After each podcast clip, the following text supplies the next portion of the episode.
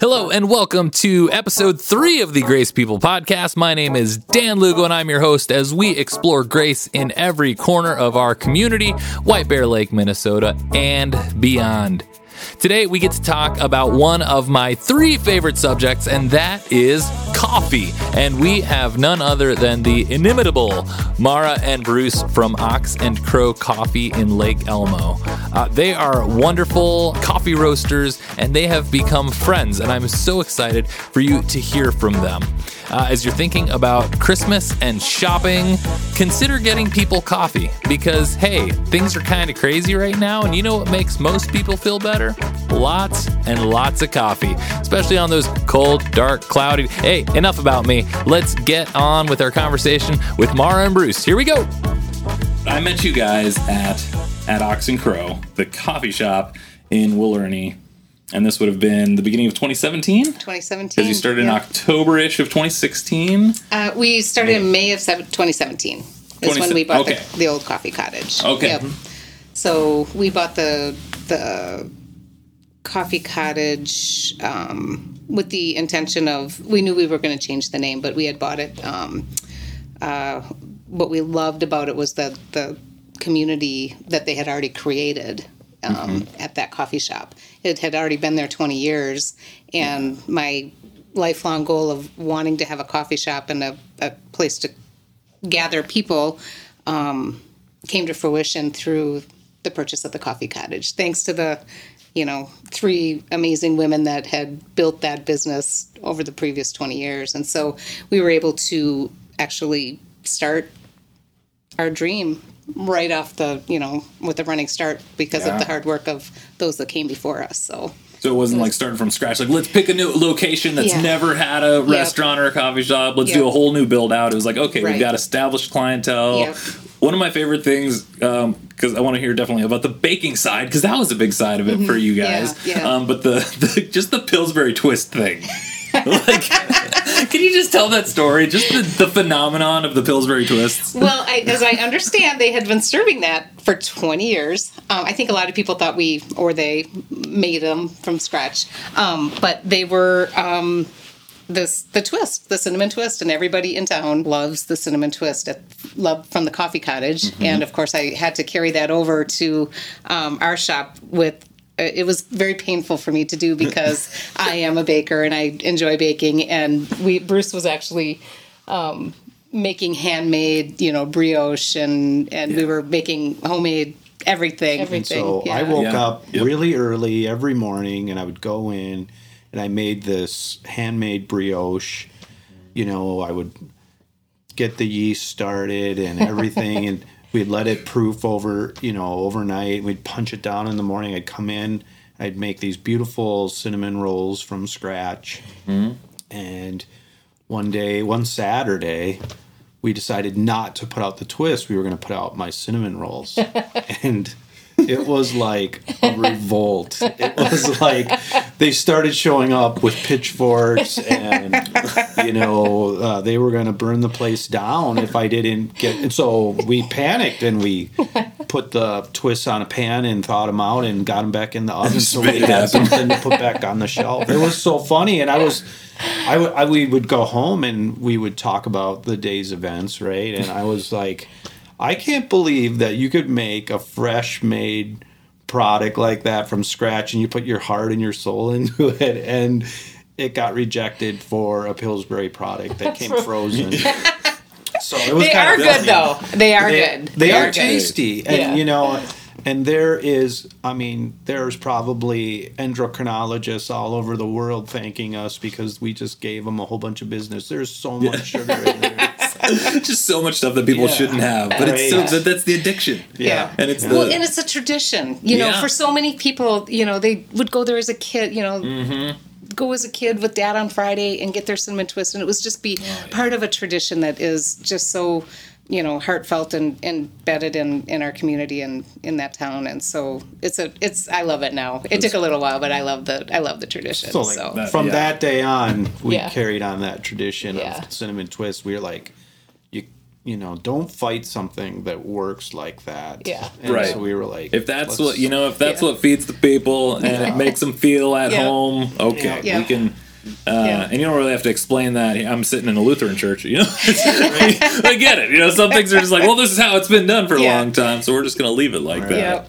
Yep. you- yeah, I'd love to hear a little bit about uh, just it's all stories, you know. Yeah. Stories are good. Um, like the lifeline, and this is partially because I just want to know, like the lifeline of the shop. So um, there was three previous owners before I and before I, we bought it. Um, Janelle had the shop for ten years, um, and so it was it was kind of a hard transition. I mean, you know, ten years of the same um, ownership, um, and then coming in, and I had to. I was very.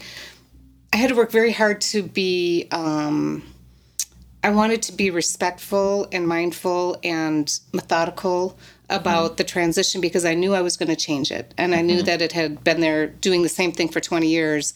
Um, and I wanted to be respectful of, um, of that change because I knew it was going to be really hard for the community. Um, for me to first of all change the name, but also change the um, just kind of the way of doing things because because we were going to be so coffee centric. Bruce started roasting our coffee, our espresso. Um, we were very fussy about um, the quality of the drinks, how they were made, very exacting about our our process. Um, and you know, with that, change is hard. Change is just hard for for for communities after, especially after 20 years. So. Um, we waited about six months before we really started implementing the the name the name change, letting people know we were going to change the name, and So it was like a, a verbal slow roll. Like, hey, just so you know, very- we're gonna do. Oh wow! So this was Yeah. this was really methodical. it was yeah. it was because we Purposeful. we were afraid of losing people, and we were afraid of losing people's trust and losing their. Um, I just wanted them to trust and know that I cared about them and that this was going to be a hard change. So, and it's not that we, you know, went completely off the rails on everybody, but um, but I did do it differently, you know, and so um, it took a while. It took a while, but in the end, it definitely paid off. I mean, we we were able to actually grow the business by seventy percent in the three years that we were there, um, and really, you know, started seeing another. Um, you know, group of, of coffee people coming in there. So um, it was super, super fun. Well, and I think it was was rather intentional and a little bit. Um, it was really important for us to buy a coffee shop, or we wanted to be a part of a coffee shop where you walked in and it felt like Cheers, or it kind of felt like it was your coffee shop, you know. And so we were a little bit stalkerish, and we went to the coffee cottage many times and just sat there as patrons and just kind of took the you know The the, feeling and the vibe of it of, of the coffee shop in and we were trying to decide is this really can we see ourselves? Could we imagine ourselves being here running that coffee shop? Because that whole sense of being a part of the Mahtomedi community was really important to us or whatever coffee shop that we wanted to be a part of that sense of community was important and you know we didn't take that lightly because we felt like that was the foundation of our the business that we wanted to start And it was already the foundation of the coffee cottage. You know, we wanted to be able to continue to grow that foundation instead of, we inherited yeah. that and we wanted from to them. respect that. So, Well, that's definitely the vibe. The first time that I went in there, I went in with my buddy Tim, who's a member here and a friend of mine, and we were. Uh, I feel like it was New Year's Day. Would that be right? Would you? Have Oh, we been? would have been open that first New so Year's it Day, was, yep. It was like, hey, we Yep. want to go get coffee, and then I saw like I was looking up, and I was like, there, there, what? There's a roastery over in Mahtomedi. What? So we like jumped on over, and I'd driven by the coffee cottage. You know how many ever times Right. going to Stillwater Yeah. or uh, just passing by. I was like, oh, I've got to stop in there one day. But as soon as I found out like roastery, that was that was it for me. It's like we are going there now. We went in, and you, uh, I remember Mara, you just talked to us Mm-hmm. for like you know five minutes about whatever, and that's how Yeah. uh, we just and uh, we just got so interested in what you were doing, and we did taste the. We got some homemade goods that were so good, and the Mm-hmm. coffee was awesome. Um, and still, one of my, you know, there's probably 25 roasteries in the Twin Cities, and I definitely put you guys top five in Yeah, my, thanks. in my opinion. Um, So Yeah, just that's really, kind of you to say. yeah, and it's true. And I wouldn't just say that. So really excited about that. Um, how is that? So that went on for a while. And Mm-hmm. yeah. now you're transitioning. You transitioned again. Yeah. So what happened was, so we were there for three years, um, and started roasting, um, mainly for the for the shop, and um, Bruce was still working, is still working his full time job at Medtronic, and um, was coming in after hours and roasting for the shop, and that started getting really busy, and then we picked up. You know, a couple small accounts, you know, like Moldcraft would buy five pounds from us, and Roma Restaurant would buy five or, you know, 10 pounds from us. And um, we just started, you know, having to roast more and more coffee, and he would, he just couldn't keep up. And so we decided we were going to get a bigger roaster, get a new space, um, keep the coffee shop, um, but do the roasting in another space, and then be able to provide coffee for more wholesale accounts. Um, and that was in January. It was January, this past January um, of 2020, when we got our new roaster, um, all hooked up. We moved into a amazing space in Lake Elmo, downtown Lake Elmo, directly across the street from the Lake Elmo Inn. Um, got a big, nice 12K Probat roaster and uh, started that in January and started roasting out of there and providing for our shop. And also, um, Lake Elmo Coffee had a little coffee shop, and so we started providing coffee for them. And it was great. Everything was great. And you know, we were ready to renew our lease in April at the coffee shop. We were going to kind of expand. We had just put up a mural and we're buying new equipment and things like that. And when COVID hit on March 17th and they shut down basically all the restaurants on March 17th, um, we had to make the fast decision of what we were going to do, especially with the uncertainty of what was to come. Um, and we just determined that it, for us, having just opened the roastery, not knowing what was going to happen at the coffee shop, you know, or the whole restaurant business um, Right. industry, um, we determined we would we would really just focus on one thing and be really good at the one thing, which was roasting. And so we we ended up not renewing our lease. We were able to sell our shop very quickly. Um, we surprisingly had four offers on it. You know, Wow. um, within you know just a few days. But we Of putting we it up. priced it to sell. yeah, we priced it to Yeah. sell, you know, of course. Um, but we found a lovely, uh, lovely couple um, from Mahtomedi. I bought the shop, and they're running that um, as the. It's called the Wild Bean. Um, they changed the name to the Wild Bean, and really, they've really done a great job. So I'm really excited for them. It's awesome. Yeah, I haven't made it out to visit the the new shop yet. You had made a comment about the hours, Yeah, saying we should have done. I know they they are smart. They they're open from seven to one. I was open till four every day, but but I think um, those shorter hours work better now. You know, Oh, like they may not have now. worked. True. Yeah, they may Yep. Mm-hmm. not have worked for me back then, um, but for them it works great, and it's it really helps kind of keep everything corralled in, and um, you know perhaps someday they'll expand their hours, but for now it works for them, and um, it I. I I thought, gosh, I wish I could have done that because it would have saved me, you know, twenty hours a week of, of labor. But doing that. and I could have Yeah. done other things. yeah, yeah, I'm, I'm just really curious, like, what kind of emotions went with that? The process of selling it. You had grown this thing over two, three, Oh. Three years. three years, Yeah. and then it was it was a really uh, well it was i mean it was a hard three years though dan um, you know as you may or may not know they had in the th- three summers we were there two of the summers were solid construction you couldn't get into the town yeah, and you the couldn't whole get into our road shop was ripped up. You had to walk around, even to Yeah. park. Yeah, Um, that first summer was five months, and they had barriered off the whole front of the shop, so you had to come in through the back, and you couldn't cross the street, and it was um, it was very emotionally rough, you know, because people couldn't get into the shop. And then we had the next summer was phenomenal, the summer of 2018, and the farmers market was on, and the pumpkin mania was on, and you could get in our shop, and we had new sidewalks, and it was great. Um, and then the following summer, from April 1st till December 1st, uh, eight months, you couldn't get into Mahtomedi. You know, you couldn't even get to the town, let alone get into the shop. And so that was really um, stressful as well. Um, but we got through it, and we still grew, and we people still supported us, and they still came together, and they still came together to be together and to support us. And and it worked. You know, we got through it, and so this summer was going to be our. This was going to be, you know, the greatest, you know, summer of all.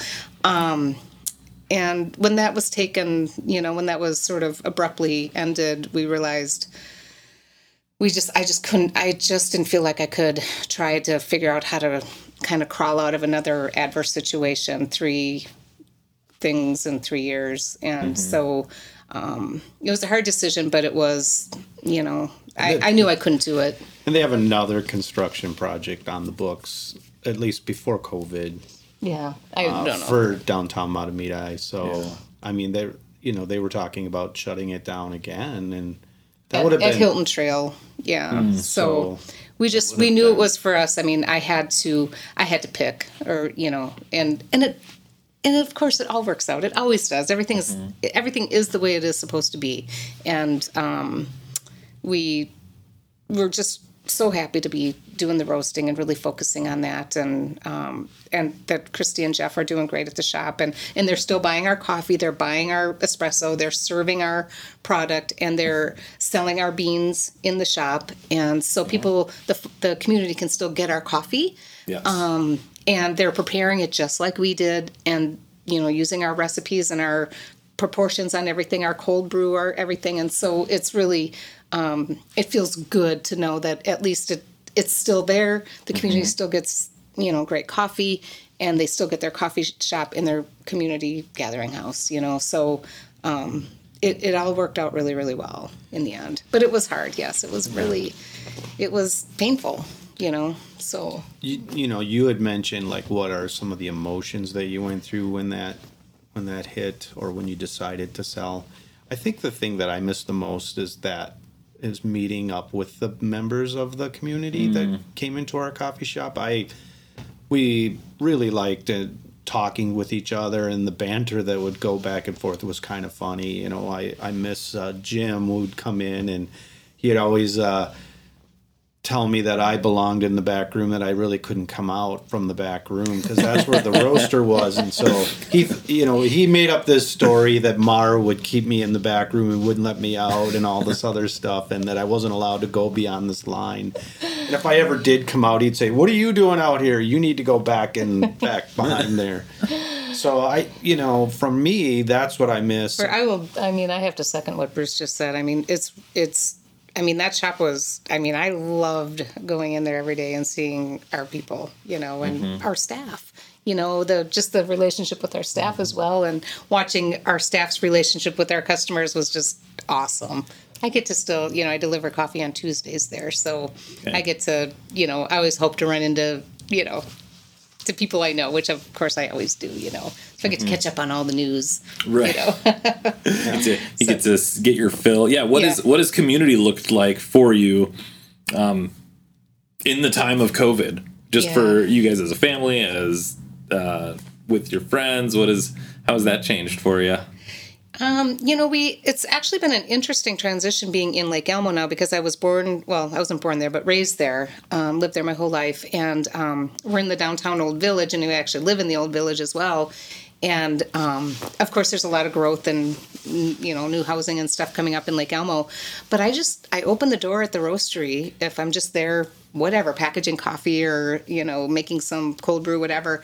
And it's been super fun meeting um, old and new friends there. Um, people just pop in, they come in, say hi. You know, I we see the same. We're right next to the post office, so we get to see lots and peop- lots of people because everybody goes to the post office. Right. And um, the new they've got a newspaper newspaper box there, so we've got our three or four guys that walk into town every day to get their newspaper, so they always got to pop in and say hi. And so I've actually been able to um, get a little bit of that fill fill that part of my soul that needs to have that community um, through um, just opening the door at the roastery. Even though we don't serve coffee, we don't serve you know um, brewed coffee or anything, but people pop in just to say hi and pick up a bag of coffee and um, to really just chat and catch up on the news and and talk about the old days of Lake Elmo. So it's actually um, turned out way better than I expected. I thought I was going to kind of be all alone in the roastery, you know, just you know, I don't know, Hold up. with yeah, kind of hold up and not having that that connection with the people that I I desperately need to. I mean, that's just part of me. It's part of part of what I need in my life and in my world. And so it's been it's been awesome. I've met so many new people and so many um, great people, and we've really had great support from the little town of Lake Elmo as well. So it's been fun. Um, and then sometimes he'll roast on a Saturday um, or a, a Sunday, and people pop in and just to see him roast and ask a few questions. And um, certainly, it's not what it was, but um, but we feel very blessed to at least have that opportunity that I'm sure a lot of people are missing. You know, in this time of COVID. So. I'm we're sure pretty- they're as thankful to see you as you are to see them. yeah, probably, probably, yeah, yeah. you know, at first it didn't seem that bad, but then it started to wear on me a little bit. And I noticed that the typical signs of depression, if you're like quick to anger, right, and that sort of thing, you know, um, I was noticing those signs in myself, and I was like, it, it had to have been from just being socially isolated for that long. We, you know, our grandkids live like two blocks from us. And we didn't get to and see you weren't them. able to see them. Yeah. Oh man, yeah. And so that was really, really hard for us because they were such a huge part of our life before that. And then just to go cold turkey and, you know, it's not the same doing it over, you know, uh, FaceTime or, or a Zoom chat, you know, with your grandkids. Mm-hmm. It's, you know, we miss that. So mm-hmm. um, We see them now. now we see them. Yeah. So we've, we've, we're part of their bubble. Yeah, Good.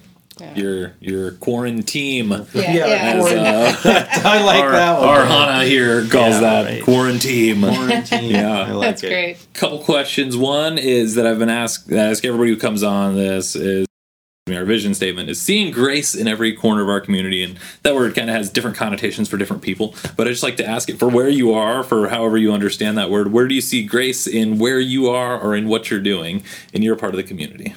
For me, I think where I see grace uh, in our community with what we're doing is that um, we live a life in America that is parallel to no other country in the whole world. The the things that we have, the uh, freedoms that we have, for example, but when I see where coffee is made, and you know, being a coffee roaster, you get really close to where the coffee is made, and um, on the farm, and specifically, we buy from a farm that uh, we met the farmers, and they're from Honduras, and we saw like how much effort and the kind of lifestyle that they have there and for me, the sense of grace in our community is that um, I know that where that coffee came from,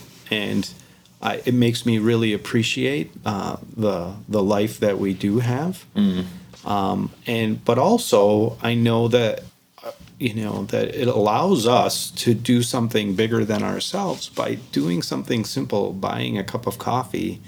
You buy that a coffee that's a direct trade like what we have, that money's going back to that farm. And what they're doing is on this specific farm, and you can read about it more, um, is that they're building shelter for their workers. They're they're providing clothing for their workers. I mean, you know, you, would think, okay, a worker on my farm, they have the basic minimal clothing required to pick coffee, but they don't.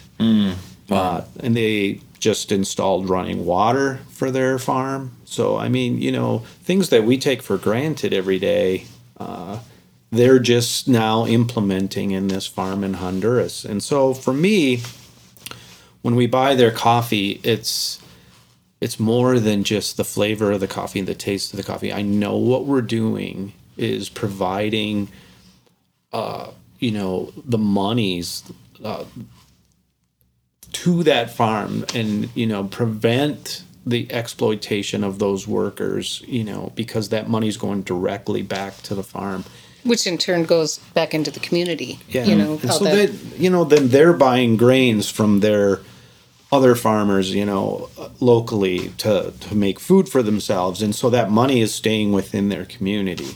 Mm-hmm. So for me, I see, and that's when you know when you we talked about sitting down and talking with you, we wanted to talk part about the supply chain of coffee. Because I don't think people know when they go into Starbucks, for example, that the the money that Starbucks pays, you know, to uh, buy their coffee isn't necessarily a fair trade or a direct trade price, and so um, that that can uh, push the market down and and really the coffee producers can't produce coffee at uh, a certain price and still make a profit or even you know break even.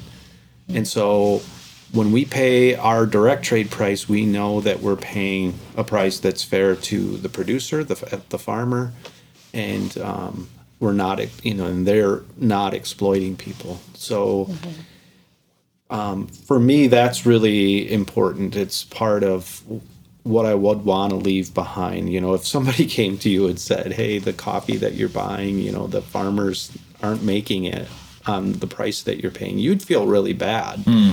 And I think that for us, that's become an important part of our business is that we want to try to do that. And the the cop the the whole um, not the wholesaler, but the um, the people that import that we buy our other coffees from, they're very they work with the farmers directly. So even though it's not a direct trade um, where we buy our coffee in Minneapolis, um, it's about as close to that as you can get. We pay a higher price because we want to make sure that you know that coffee market is sustained. And so I guess for me that's that's what it is. It, it made me think about the privileges that we have and I feel the sense of grace because of that. You know, it it was only because I was born in America that that I had this this grace, you know. And so I, I feel very thankful for that. Yeah, I definitely appreciate that. So if somebody if want if somebody wanted to, uh, somebody who buys coffee and drinks coffee thought to themselves, "Wow, I would like to be more conscientious about my coffee buying." Um, first, of course, they could just buy straight from you, right? Um, but aside from that, if they were looking, what kind of what kind of words are we looking for that tell us, okay, this is a coffee that is helping more than it's harming? The you'd want the the Like as fair far as- trade, fair trade. Okay. Um, we we call ours direct trade. Um, they are fair trade um, certified, but we're doing direct trade because we're buying directly from the farmer. Um, fair trade might be you might have a one or two middlemen, but the the prices reflected um, ensure. Um, if it is a fair trade certified coffee, that the farmers are being fairly treated and they are, it is a fair trade price that you're paying for the coffee and the farmers are being, not being exploited. Um, ours is direct trade because we're giving all the money directly to the farmer. There is no middleman. So that's why we really like the direct trade um, for our purposes. But but when we're not buying from them, we buy fair trade, fair trade, and uh, you know organic is always nice because. Um, uh, you know that it's it's certified organic, but you know you can speak to that that it's it's really hard to get that organic certification in these third world countries to So, uh, you know, imagine you're a farmer and you have this small estate kind of farm, let's say, you know, 10 acres or less, and you're growing coffee there. And you're the, the, when you bring your crop to market, you get paid and you were able to pay your bills and your, you know, the cost of, you know, the, the plants and the workers that harvested it. And there was a little bit left over for you but then somebody swoops in and says, "Hey, we want your farm to be uh, certified organic," and the amount of money that it costs to get certified organic is huge. And they look in their pocketbook and they don't have that, even though they practice organic practices on their farm. They they wouldn't be able to afford that organic. So it's in a sense, it's something that is important to Americans, but it's been practiced on the coffee farm for a long, long time. Mm. yeah. Um, so And then the same thing goes with fair trade. you know how the in America the laws about labeling can be, you know, manipulated. And so for example, you could put 10% of fair trade coffee in a bag of coffee and you can call that fair trade. Wow. Okay. I didn't So it's that. not necessarily what what's important I think is that, you know, for is to understand where your food comes from. I think that's something that Mara and I really believe heavily in. And when you talk about direct trade, like we've met the people that own the farm and they live in Atlanta. And it just so ha- we met them by happenstance because my daughter lives in Atlanta. So when we met them, um, we knew that you know their practices. He they were very uh, forthcoming with the way they do their practices. So they're certified organic. They're certified bird friendly because um, one of the there was just an article on their website about how they plant uh, hot peppers uh, plants around the coffee plants, and the birds uh, love the hot peppers, but then stay away from the coffee. Huh. And they don't feel the capsaicin or the heat in the pepper like a human does, and so they can eat those peppers and the seeds, and not you know burn their mouth or whatever. Oh. So it was kind of an interesting. I didn't know they were doing that, and that that's one of the ways that they're bird friendly. Um, and they're also certified. Um, what was the name of the organization? It was uh, Manos de Mujeres, which is a um, certification that um, they received for um, fair wages uh, or equitable wages for women, for women workers. laborers. Manos de mujeres being women's hands. Yeah. Yeah. Yep. Yep. And so they have that gender equity pay for for the women, and um, they're really such a um, integral part of the coffee uh, culture. Um, people might not realize how much women contribute to that, but um, they're, they they have that certification. They have. Uh, um, they use sustain all sustainable practices on their farm. They also have, you know, goats and cows and chickens, and uh, you know, they have this whole sustainable uh, farm that is just incredible. Uh, I mean, if you go on their website, it's it's called Finca Terrerito, um, Finca Tea, we call it, um, in Copan, Honduras. And what they're doing is just un- unbelievable. What they're doing in that community. So we're just so proud to to carry their coffee, and we carry um, four of their um, varieties. We do a uh, our farmhouse, which is our medium roast, a crow's nest, which is a dark roast, their natural um, process, and then a honey process that they have. So we we serve four of their coffees and and sell four of their coffees. So we're really excited about that. So So I think Yeah. to to answer your question, I would, if it were me, you know, this is my personal opinion. I would get to know my local coffee roaster and and ask them directly that what what are the some of the things that you do to investigate where you get your green coffee and you know um, it, what would be a way that you would know that this the money was going directly back to the farmers and that and you asked for like what kind of keywords would you be looking for? I would say anybody who says they have a direct trade partnership with a farm um, is the kind of language that you would be looking. So yeah that i would say direct yeah, direct trade but Yeah. you know have a conversation with your coffee roaster and you know a lot of people think oh you just must drink ox and crow coffee oh heck no i go all over the place You go everywhere and I drink go to everything you can. I go to, you know, other coffee roaster, the Dogwood, Roots ro- Roasting, and we're, you know, we know most of those people, Mm-hmm. And they, they know we're a coffee roaster. But we go there, you know, to taste their coffees, but to also see what they're doing and ask questions, you know. Mm-hmm. And the community of coffee roasting is very friendly. Mm-hmm. So far, has been really super friendly, and like Yeah, I, everything I see with the different networking Yeah. online, all the Instagram, you know, like for instance on Yeah. Instagram, all the coffee shops follow each other, and Yep. everybody seems to be Yeah. commenting when everybody has somebody has a new roast or something. Yeah. Very encouraging. yeah. Something good happens, we're all, you know, when we all do better, we all do better, right? Yes. well, and we all that's- support each other. I think uh, our philosophy is is exactly that. That you know, uh, we can raise coffee culture or awareness in the market, and if you if we increase the market size by twenty percent, and we split that twenty percent amongst the coffee roasters in the Twin Cities, that's you know that's a good business uh, plan or model. But if you tried to hoard that entire twenty percent, the likelihood that you're going to raise that market is really low because you know you're you're keeping it for yourself and you're not spreading it to affect the most people that you could that you know they tell two friends and they tell so the more that you get that out there the better. And that's why i think that most of us do that. And some of the fun facts. I think minneapolis is uh, ranked 11th in coffee you know Okay. uh, what would you say like the ranking of like the best coffee cities in the country? Minneapolis is number 11 so you think about all the huge cities that are probably behind minneapolis. So the coffee culture in minnesota and specifically minneapolis is rather large.